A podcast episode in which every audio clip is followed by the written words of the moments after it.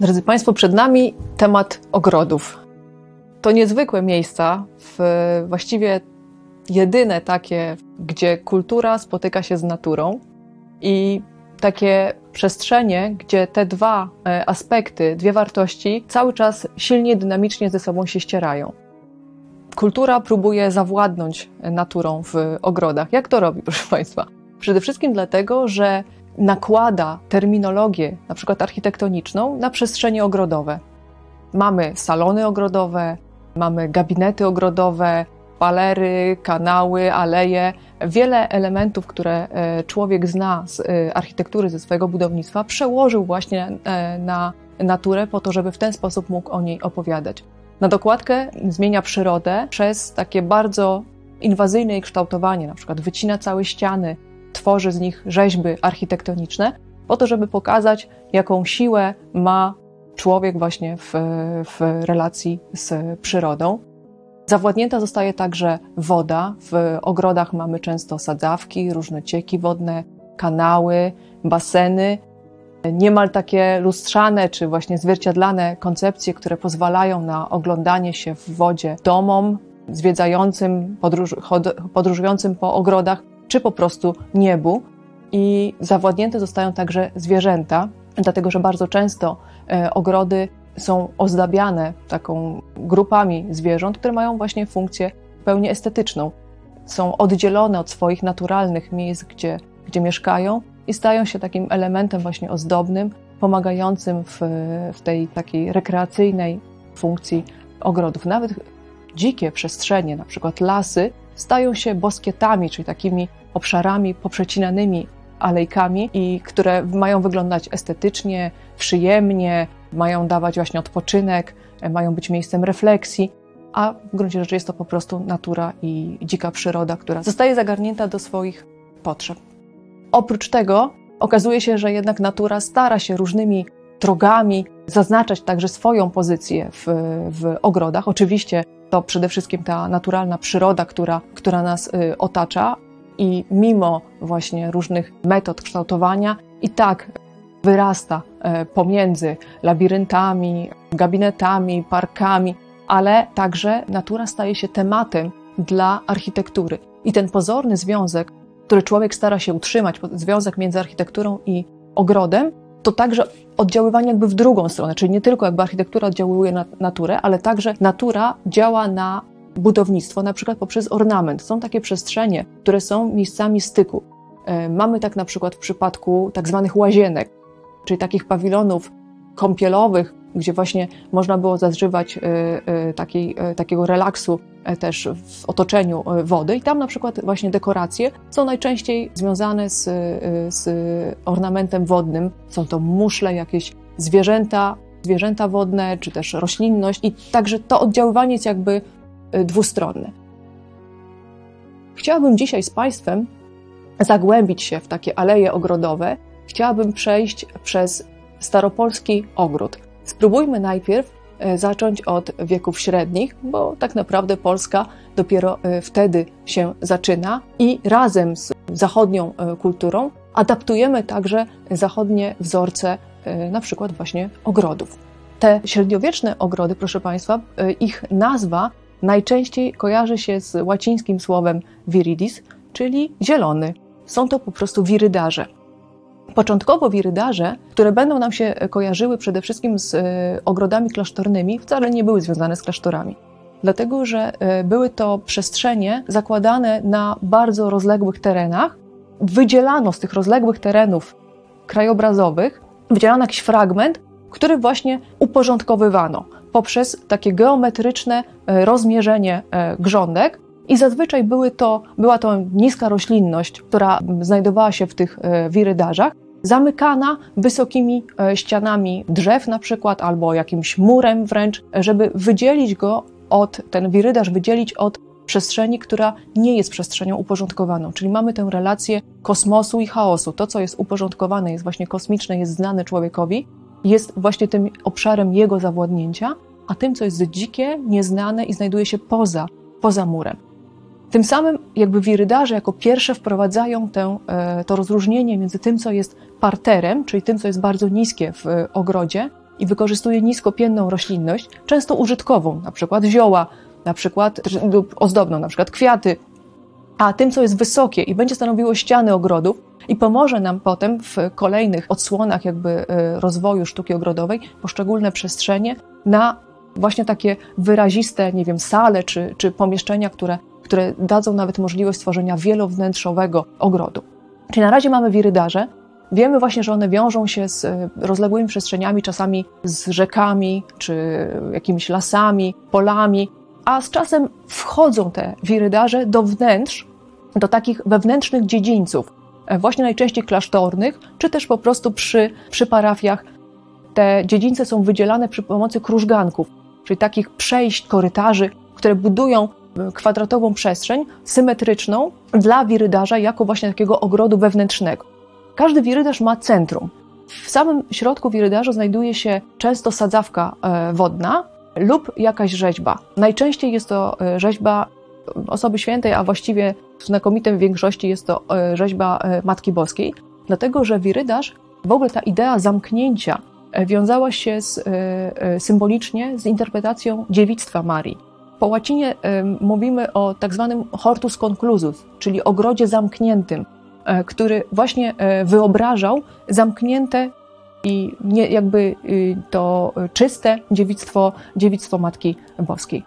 Wirdarze były różne. Mogły być właśnie rozariami, czyli miejscami, gdzie hodowano róże, mogli, mogły być użytkowe jako zielniki, mogły być też przestrzeniami, gdzie najważniejszą rolę grała woda i żywioł wodny, i to wtedy nazywało się nymfeum. Te wirydarze w, zakładano z dużą, z dużą popularnością również w Polsce. Na przykład w Sulejowie, w Mogile, w Żarnowcu. Znamy wiele takich przykładów. Co ciekawe, w, niestety w Polsce pewnym problemem był klimat. To znaczy, generalnie wirydarze, te, te krużganki, które wydzielały wirydarze, były bardzo często otwarte. E, chodziło o te efekty estetyczne, czyli właśnie to, że przechadzając się po krużgankach można było oglądać przez otwarte arkady piękny e, wewnętrzny ogród. No, w Polsce jest po prostu za zimno, żeby można było taką konstrukcję wirydarzu zaproponować, dlatego najczęściej e, krużganki zamykano oknami i te okna były mm, przeszklone jeszcze, czyli umieszczano w, często w tych, w tych mazwerkach, czy też w jakichś po prostu kratach fragmenty szkła, które zabezpieczały przed zimnem po prostu i ten ogród wtedy mógł być wykorzystywany, można było, po prostu mógł być oglądany także inną porą roku. Ciekawym przykładem jest kamień pomorski, dlatego że tam nie ma tam klasztoru, tam jest tylko właściwie taki, taki estetycznie zbudowany e, kwadrat, który pozwolił na założenie, e, założenie wirdażu we wnętrzu, ale tam właśnie okna nigdy nie zostały przeszklone z tego powodu, że no, tam właściwie nikt nie mieszkał, więc nie było takiej potrzeby. I ten efekt takiego właśnie otwarcia pozostał to bardzo ciekawie wygląda, do dzisiaj można to oglądać. Oprócz, e, oprócz wirydarzy, ogrody średniowieczne to także, proszę Państwa, winnice. W Polsce było dużo więcej winnic kiedyś niż, niż obecnie, szczególnie na południowych stokach, na przykład w Sandomierzu. Do dzisiaj na przykład próbuje się odtwarzać te, e, te winnice, ale też na Śląsku, więc e, rzeczywiście te przyklasztorne winnice były, były bardzo popularne. Nie tylko ogrody średniowieczne to nie tylko, to nie tylko ogrody związane z y, klasztorami czy, czy parafiami, to także ogrody prywatne, ale przede wszystkim królewskie. I niewiele wiemy o ogrodach y, dynastii Piastów. Szczerze mówiąc, y, to są jakieś szczątkowe informacje, które mamy w, w kronikach odnośnie takich właśnie związków jakby z, międzynarodowych, kiedy wiemy, że na przykład przekazywano jakieś zwierzę jako podarunek, no więc prawdopodobnie to zwierzę było gdzieś w Polsce hodowane, prawdopodobnie w jakichś ogrodach, ale tak naprawdę mamy tylko szczątkowe, e, szczątkowe przekazy. Dużo więcej już wiemy o y, ogrodach Jagiellonów i wiemy, że właśnie już y, Władysław Jagiełło zakładał ogrody przy Wawelu. Do dzisiaj zachowały się one, ale w troszkę w późniejszej formie też, też jeszcze o tym będę opowiadać. Ale na przykład Władysław Jagiełło hodował tam lwy. Wiemy, że otrzymał parę lwów, i zakładał, założył jako pierwszy właśnie taką królewską menażerię parę lwów z y, hodowli najbardziej wtedy znanej w Europie, z hodowli florenckiej, wraz z informacją, proszę Państwa, jak należy takie lwy hodować, żeby, żeby no, trwały i rozwijały się i żeby ta hodowla rosła. I proszę Państwa, rosła, dlatego że lwów tak naprawdę w, na Wawelu było bardzo dużo. W pewnym momencie musiały się wyprowadzić i dostały specjalną basztę, bo już po prostu rzeczywiście chyba był kłopot z pomieszczeniem ich wszystkich tam, tam w ogrodach, także już nie tylko właśnie te menażerie takie ogrodowe, ale właśnie też specjalne pomieszczenia dla, dla dzikich zwierząt zakładano. No, lwy myślę, że to oczywiste, dlatego że, że właśnie oznaczały królewskość i, i dokumentowały jakby tę, tę władzę Jagiellonów w Polsce. Epoka jagiellońska wprowadza nowy styl w kulturze, w sztuce, czyli już epokę renesansu i zmieniamy troszeczkę myślenie o y, ogrodach. To nie znaczy, że y, tak od razu y, zaproponowano nowe formy. Bardzo długo przetrwały te niskie, kwaterowe, wydzielane ogrody, ale zaczęto już myśleć o związku, związku ogrodu z architekturą. I po raz pierwszy pojawiły się takie koncepcje właśnie wzajemnych relacji między e, budownictwem e, a e, sztuką ogrodową. I te koncepcje opierały się na takich doświadczeniach optycznych, to znaczy po raz pierwszy zakładano, próbowano tworzyć punkty widokowe i właśnie ta relacja między przestrzenią zieloną a, a przestrzenią kultury, przestrzenią człowieka miała być coraz, coraz, coraz ściślejsza to będzie postępować, ale właśnie ten, ten ogród renesansowy jest już, zmierza w tym kierunku. Myślenie w ogóle o ogrodzie renesansowym to przede wszystkim, proszę Państwa, szkoła włoska. Bardzo chętnie recypowaliśmy te struktury z Włoch, oczywiście za sprawą przede wszystkim Bony, która przywiozła ze sobą także zamiłowanie do, do e, sztuki ogrodowej, przywiozła architektów, którzy zaczęli przekształcać te ogrody i do dzisiaj, proszę Państwa, one są do obejrzenia na Wawelu, dlatego że wielu e, architektów zieleni pracuje nad tym, żeby te, te e, ogrody otworzyć i, odtworzyć i można je po prostu oglądać obecnie właśnie w takich kształtach renesansowych. I widać tam zdecydowanie te niskie kwatery, pojedyncze jakieś drzewka, które, które ozdabiały E, ozdabiały e, te e, tarasowe, takie dobrze wyglądające z góry z, z Wawelu przestrzenie. Polska ma kolejny kłopot, to znaczy znamy ten problem już z wirydarzy, to znaczy po prostu jest u nas zimno. I jeżeli jest zimno, no to nie wszystkie rośliny, które są dobrze widziane w Europie, u nas się przyjmują. Bardzo często ten, te drzewa, na przykład cytrusowe, które są bardzo pożądane w ogrodach i niezwykle ozdabiają te przestrzenie, no nie ma możliwości, żeby je w Polsce hodować. W związku z tym mówimy o e, tak zwanych uprawach e, doniczkowych, czyli na zimę po prostu są zabierane e, do cieplejszych miejsc, a wracają latem, żeby cieszyć oko zwiedzających, właśnie odpoczywających w tych, w tych ogrodach. Więc to też to taka niestety dla nas trudna sprawa, ale tak po prostu to, ten klimat bardzo ciąży na naszych, na naszych przestrzeniach zielonych. Też transport roślin jest po prostu bardzo drogi i przez to nieopłacalny, bo nie wiadomo, ile z nich się przyjmie, ile z nich można będzie hodować, jak to będzie wyglądało. To, proszę Państwa, to zimno kiedyś nam pomoże, ale to jeszcze za chwileczkę, bo w następnym typie ogrodów będzie dla nas bardzo, bardzo ważne. Czyli renesans to właśnie ogrody nadal kwaterowe, ale już takie z, taką, z takim myśleniem architektonicznym i przede wszystkim rozpoczyna się e, dominacja szkoły włoskiej, która będzie trwała, proszę Państwa, u nas aż do potopu. W ogóle termin ogród włoski zaczyna w, w, wśród teoretyków architektury oznaczać właśnie taki ogród, ogród pełen, znaczy przeznaczony tylko dla, dla relaksu, nie mający żadnego e, konkretnego celu użytkowego. Dla myślicieli, o tych, którzy myślą o architekturze, o gospodarstwie, w ogóle ogród musi mieć cel, musi mieć cel użytkowy i to jest kolejny bardzo ważny wyznacznik e, polskiego ogrodu. U nas przede wszystkim doceniane były właśnie ogrody zielne, sady, warzywniaki. Każdy pisał każdy pisał o tym, że taki ogród posiadać należało, ale ogród włoski oznaczał właśnie taki ogród pełen e, spokoju, pełen e, właśnie takich doświadczeń estetycznych. I proszę Państwa, Jakub Kazimierz Haur wymienia właśnie ogród włoski pośród jednej z ośmiu rzeczy, która każdemu człowiekowi powinna być dana, czyli jakby rozumiano, że ten kontakt z przyrodą jest niezwykle istotny. W ogóle renesansowe pojęcie relacji między człowiekiem a przyrodą jest bardzo istotne dla, dla zrozumienia tej, tej konstrukcji ogrodowej, dlatego że człowiek czuł się częścią całego świata, czuł się właśnie mikrokosmosem wobec makrokosmosu, czyli tego, co go otacza, i czuł, że sam złożony jest z tych samych żywiołów, które budują, e, budują świat. Więc jakby widział poniekąd sam siebie w przyrodzie, która go, która go otaczała, i tym chętniej w niej przebywał. Przyroda była dla niego takim ośrodkiem spokoju. W renesansie następuje pewna decentralizacja kultury. O ile do tej pory mieliśmy centrum e, ulokowane tam, gdzie nie wiem, przebywa władca na przykład, tam gdzie jest ośrodek właśnie ten, ten, e, ten główny, informujący właśnie o pewnych zwyczajach, o normach kulturowych, o tyle w renesansie następuje całkowita decentralizacja i rozproszenie tych, e, tych ośrodków kulturowych, dlatego że pojawia się grupa szlachty już, pojawia się coraz bogatsi szlachta, magnaci, którzy w swoich rezydencjach także pragną mieć kulturę, także pragną być mecenasami artystów, y, twórców, także pragną zakładać samodzielnie swoje ogrody, budować siedziby. I to jest bardzo ważny element, jakby budujący nową rzeczywistość, y, rzeczywistość Polski, także pod względem właśnie jej przyrody i zagospodarowania y, terenu. I wraca, pojawia się ten aspekt sielskości, że tak naprawdę ta wieś, ten teren po, podmiejski, villa suburbana, czyli właśnie ten dom podmiejski, zaczyna być istotniejszy niż założenia miejskie. Miasto zaczyna być interpretowane negatywnie. To początek takiego myślenia o tym, że właśnie miasto jest tym nowym Babilonem, miejscem, gdzie wszystkie wartości negatywne się skumulowały, a poza miastem to ziemianin ma prawo czuć się dobrze, czuje się, e, czuje się dobrze, odpoczywa i tam właściwie e, koncentruje się zdrowie, koncentruje się siła i kultura. Więc ten etos ziemianina wpływa także na zmianę myślenia o, e, o przestrzeniach, e, przestrzeniach ogrodowych.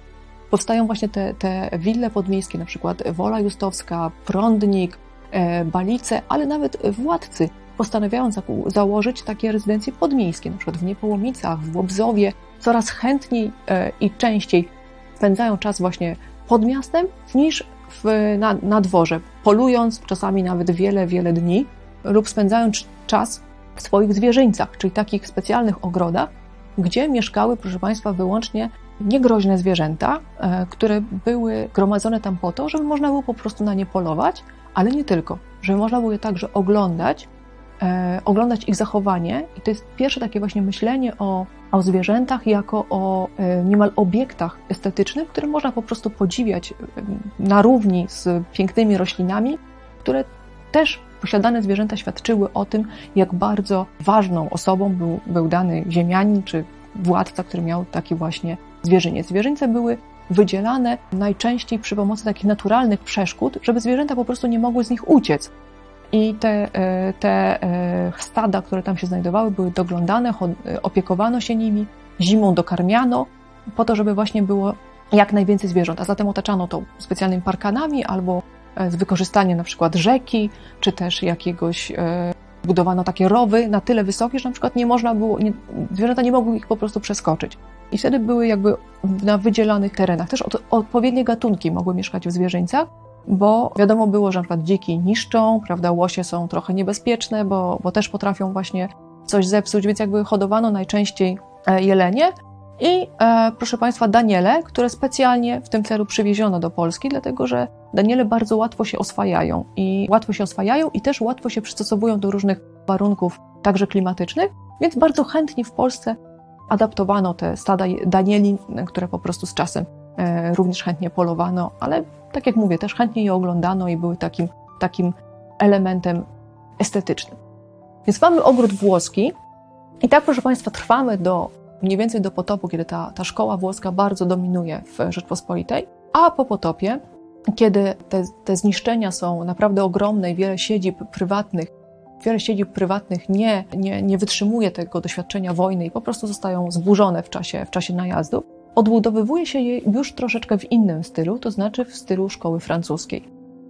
Obiecałam, że powiem coś o tym zimnie. No właśnie, okazuje się, że e, zimno nam pomogło w tym znaczeniu, że u nas na przykład świetnie rósł bukszpan. A bukszpan jest nam potrzebny do tej szkoły francuskiej, dlatego że jest to taka bardzo charakterystyczna, geometryczna e, szkoła ogrodów, która zajmuje się przede wszystkim parterami, czyli tą bardzo niską roślinnością, którą kształtuje w, e, w taki niezwykły sposób. Nie tylko są to formy geometryczne, czasami roślinne, mówi się wręcz o haftowanych parterach które e, są bardzo dobrze widziane z góry, to znaczy po prostu te ogrody ogląda się z góry. I o ile w renesansie zaczynamy myśleć o tym, że można ogród połączyć z architekturą, to barok, proszę Państwa, wiąże go właściwie na stałe. I pojawia się myślenie o takim ogrodzie totalnym, czyli takim, który po prostu obejmuje wielkie przestrzenie, e, ale także przestrzenie z takim, które właściwie się nie kończą, to znaczy one są one są domykane ewentualnie jakimś widokiem perspektywicznym, często widokiem dzikim, na przykład gór, na przykład jezior, na przykład rzek, czymś, co po prostu przedłuża widoczność, ale jest taką osią, osią optyczną, niezwykłą naprawdę, pozwalającą na spojrzenie bardzo, bardzo daleko. Ta totalność ogrodu barokowego to także totalność jakby w wersji pionowej, nie tylko horyzontalnej, ale także właśnie pionowej, przez wykorzystanie luster wody, które, które odbijają e, niebo i mamy właśnie taką, e, taką nieskończoną niebieskość, która mamy wodę, która odbija niebo, niebo, które odbija wodę, po prostu tak jakby to wszystko zamyka się w sobie także w tych e, warstwach pionowych, czyli także jest to takie myślenie właśnie o ogrodzie, który zaspokaja wszystkie, wszystkie zmysły.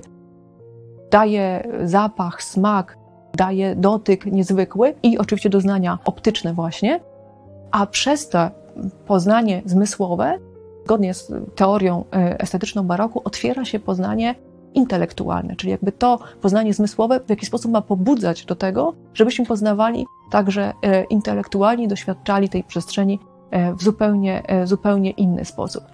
Co niezwykłego w Polsce, co takiego innego w ogrodach barokowych w Rzeczpospolitej? Przede wszystkim, proszę Państwa, dominacja drewna. To jest bardzo ciekawe, dlatego że te ogrody barokowe w całej Europie wiązały się właśnie z taką architekturą kamienną, no, ceglaną czasem, ale u nas te same plany y, były przekładane na te same plany architektoniczne były przekładane na budowanie drewniane. Dlaczego? Dlatego, że kamienia w Polsce było po prostu mało. Był dosyć drogi, trzeba było te siedziby szybko odbudować, ale nie tylko z tego powodu. To nie był tylko ten element praktyczny, o którym już mówiłam, ale także myślenie o, o zdrowiu. To znaczy uważano, że domy drewniane są dużo zdrowsze i w ogóle e, ta, e, to pojęcie zdrowej architektury, zdrowej przestrzeni, zdrowego otoczenia jest bardzo ważne dla kultury staropolskiej. Uznano, że właśnie szczególnie na przykład drzewo modrzewiowe, jako drzewo, który, z którego żywicy wytwarzały się także lekarstwa, ono pozwala dobrze się po prostu czuć i daje możliwość dla zdrowego i bezpiecznego rozwoju właśnie ludzi, ale też przyrody, otoczenia. Także to wszystko, to wszystko było dla Europejczyków, którzy podróżowali do Polski, po prostu bardzo dziwne. To znaczy w ogóle mm, zaskaku- zaskakujące, często wręcz śmieszne, bo uważano, że, że takie drewniane dwory no, mm, ani nie przetrwają, są też łatwo też y, chwytają ogień, są y, no ale zdecydowanie u nas uważano, że właśnie to drewno jest, jest takie bardzo e, istotne. Co ważne, nie tylko, nie tylko e, szlachta, ziemianie budowali z drewna, ale również królowie, którzy po prostu te siedziby podmiejskie woleli mieć drewniane, właśnie także ze względu na, na to myślenie o, o zdrowiu.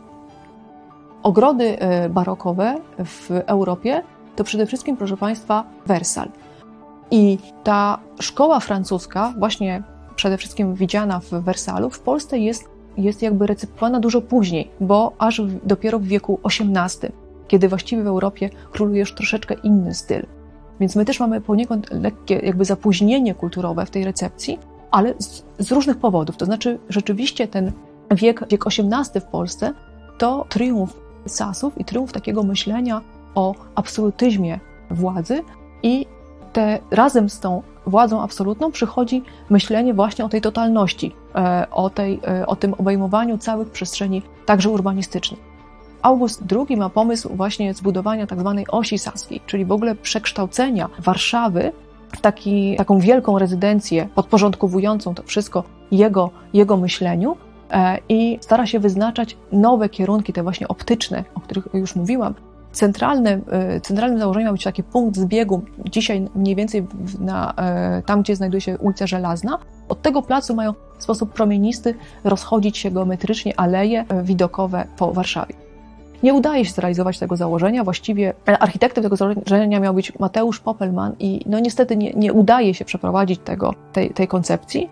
August II w związku z tym przenosi jakby swoją inicjatywę architektoniczną i E, taką właśnie e, organizacyjno-przestrzenną w inne miejsca i e, konstruuje takie założenia właśnie wachlarzowe, czyli takie promienie rozchodzące się z jednego punktu, lub też gwiaździste, czyli takie, które są jakby podwojeniem, czy też zwielokrotnieniem wachlarza, taki, który ma centralny punkt i od niego rozchodzące się promieniście, promieniście aleje, szczególnie na terenie Skarpy Wiślanej, gdzie właśnie te, te przestrzenie do dzisiaj funkcjonują, czyli mamy pozostałości królikarnia, bażantarnia, to wszystko są przestrzenie, które kiedyś były po prostu ogrodami. Więc i tam też mogły się odbywać polowania na większe lub mniejsze zwierzęta, w tym, bo były to też zwierzyńce, ale także przestrzenie właśnie rekreacyjne, wypoczynkowe. Takim bardzo dobrym przykładem też tej takiej konstrukcji takiego idealnego ogrodu, czyli właśnie od tej konstrukcji, w tej e, w, tej układzie, w tym układzie promienistym jest na przykład Alba niedaleko Nieświeża, gdzie właśnie Radziwiłowie postanawiają także zbudować taki niezwykły, niezwykły ogród pełen tych, e, tych, e, tych alej promienistych, czyli właśnie takie miejsce, gdzie gdzie e, architektura zielona zostaje podporządkowana architekturze właśnie człowieka, tej, tych, tych, tych jego, jego pomysłom, jego konstrukcjom i całej takiej strukturze bardzo wyraźnie optycznej. Ale wiek XVIII to nie tylko te kontynuacje jakby szkoły francuskiej, to także nowy styl związany z e, recepcją dwóch e, nurtów oświeceniowych, czyli z jednej strony klasycyzmu, z drugiej strony, z drugiej strony sentymentalizmu. Ogrody klasycystyczne wykorzystują bardzo chętnie e, motywy, e, motywy antyczne w swoich dekoracjach, budują przeróżne pawilony, tak jak na przykład w warszawskich łazienkach, gdzie można spędzać e, czas właśnie w, w otoczeniu sztuki czy też architektury właśnie antycznej, czy też nawiązującej do stylów antycznych, dekoracje ornamentalne związane z antykiem, różnego rodzaju wazy, kwiatony, to wszystko jest wykorzystywane po to, żeby zbliżyć zwiedzających, tych, którzy, którzy wędrują po ogrodzie, do właśnie doskonałego świata harmonii i sztuki klasycznej. Było to możliwe dzięki wykopaliskom, które w tym czasie prowadzono właśnie w Herkulanum i Pompejach. I te style, e, te wzorce z, z wykopalisk mogły w bezpośredni sposób oddziaływać na kształtowanie właśnie na przykład pawilonów, tej małej architektury ogrodowej, lub też właśnie samych, samych dekoracji. Także poniekąd są to, e, są to wzorce już e, zdecydowanie bardziej jakby intelektualnie przemyślane, przekoncypowane i tym samym jakby te wątki antyczne dotyczą nie tylko jakby samych dekoracji, ale także tego, że na przykład bardzo chętnie pokazywano w ogrodach różnego rodzaju kolekcje artystyczne. To się dzieje już wcześniej, ale właśnie w, w dobie oświecenia szczególnie istotna jest rzeźba. Bardzo chętnie pokazywano takie plenerowe gliptoteki, czyli takie właśnie muzea rzeźb w, przestrzeni ogrodowej, najczęściej oczywiście rzeźb antycznych lub też wzorowanych na antycznych, które mogły mm, zwiedzającym pozwolić przebywać z, właśnie z wysoką sztuką, uczyć się, edukować, to, to już jest otwarcie na zupełnie inne, właśnie to intelektualne e, postrzeganie ogrodów. Natomiast ogród sentymentalny to koła angielska, gdzie to natura, to przyroda przejmuje jakby władzę nad człowiekiem, jest oczywiście kształtowana przez, e, przez, e, przez ludzi, formowana tak, jak oni tego chcą, ale pozostawia się jej dużo więcej, dużo więcej swobody. Są to ogrody, których nie mówimy już o tych takich bardzo geometrycznych, kształtowanych, ciętych w bukszpanie, niskich właśnie szpalerach, gdzie, gdzie bardzo ważne są te wszystkie osie, symetrie, układy, ale pozwalamy sobie na to, żeby to przyroda wprowadzała nas w taki nastrój właśnie kontemplacyjny, troszkę refleksyjny. Emocje też tutaj bardzo dużo, e, dużo znaczą. Nie chodzi właśnie o takie e, odbieranie, nie wiem, poczucia właśnie teraz władzy, to co mamy w, w, tej, w tym francuskim absolutyzmie, e, poczucie władzy, dominacji, właśnie zawładnięcia, a odwrotnie, chyba jakiejś małości człowieka, który czuje się poniekąd w otoczeniu przyrody trochę zapomniany, ale jednocześnie właśnie może z nią współ odczuwać, współobcować. Oczywiście te ogrody są kształtowane przez człowieka i ta przyroda, ta, ta jej swoboda jest w jakiś sposób kontrolowana cały czas. Tworzone są specjalnie takie pawilony, e, które nawiązują do średniowiecznych e, ruin, bo o ile w klasycyzmie wracamy do motywów antycznych, o tyle sentymentalizm e, będzie lubił bardziej średniowiecze. Uważa, że to taka epoka trochę trochę ciemna, trochę trudna, trochę taka tajemnicza. W związku z tym dużo chętnie właśnie wracano do tych ogrodach sentymentalnych, do takich elementów gotyckich, lub też na przykład takich właśnie e, uznawanych za wręcz motywy literackie, jakieś budowano specjalne strumienie, sztuczne kaskady, po to, żeby podkreślać tę, e, tę e, wyjątkowość, ale też tę, tę taką wysoką estetykę tego, tego ogrodu. Dobrym przykładem takiego ogrodu są na przykład Puławy, gdzie Izabela Czartoryska właśnie z wykorzystaniem różnych motywów literackich kształtowała, kształtowała ten, ten teren. Zresztą w ogóle bardzo interesowała się właśnie sztuką ogrodową i dla niej był to bardzo istotny, istotny aspekt pewnej wypowiedzi kulturowej, którą, którą przekazywała. I dlatego tam właśnie powstał domek gotycki, gdzie można było, gdzie zamieściła całą kolekcję zbieraną po całej Europie. Natomiast z drugiej strony tam też znalazły się pamiątki polskie i o, tym razem w innym pawilonie, w świątyni Sybilii, czyli widzimy, że i też te motywy antyczne przenikały do, do ogrodów sentymentalnych, czyli po prostu podróżując po tych ogrodach XVIII wieku natrafiamy na przeróżne pawilony, które, które przenoszą nas w różne, e, w różne miejsca, w różne kultury, w różne czasy, czyli w jakiś sposób odbywamy tę, e, tę podróż przez, przez właśnie e, kultury w ten sposób. No i tak, proszę Państwa, dotarliśmy do końca ogrodu staropolskiego. To nie znaczy, że sentymentalny ogród przestał, przestał funkcjonować, dlatego że cały wiek XVIII to właśnie dominacja szkoły angielskiej. Romantyzm będzie się szczycił właśnie takim, takim, takimi też ogrodami, gdzie natura przejmuje kontrolę nad człowiekiem, gdzie człowiek może się zatracić, zapomnieć, po to, żeby razem z nią przebywać i y, odczuwać. Tak od wirydarza przez ogrody, które coraz mocniej, intensywniej wiążą się z architekturą, aż do przestrzeni, które właściwie oddały wolną rękę, czy też niemal wolną rękę przyrodzie, e, dotarliśmy do końca ogrodów staropolskich.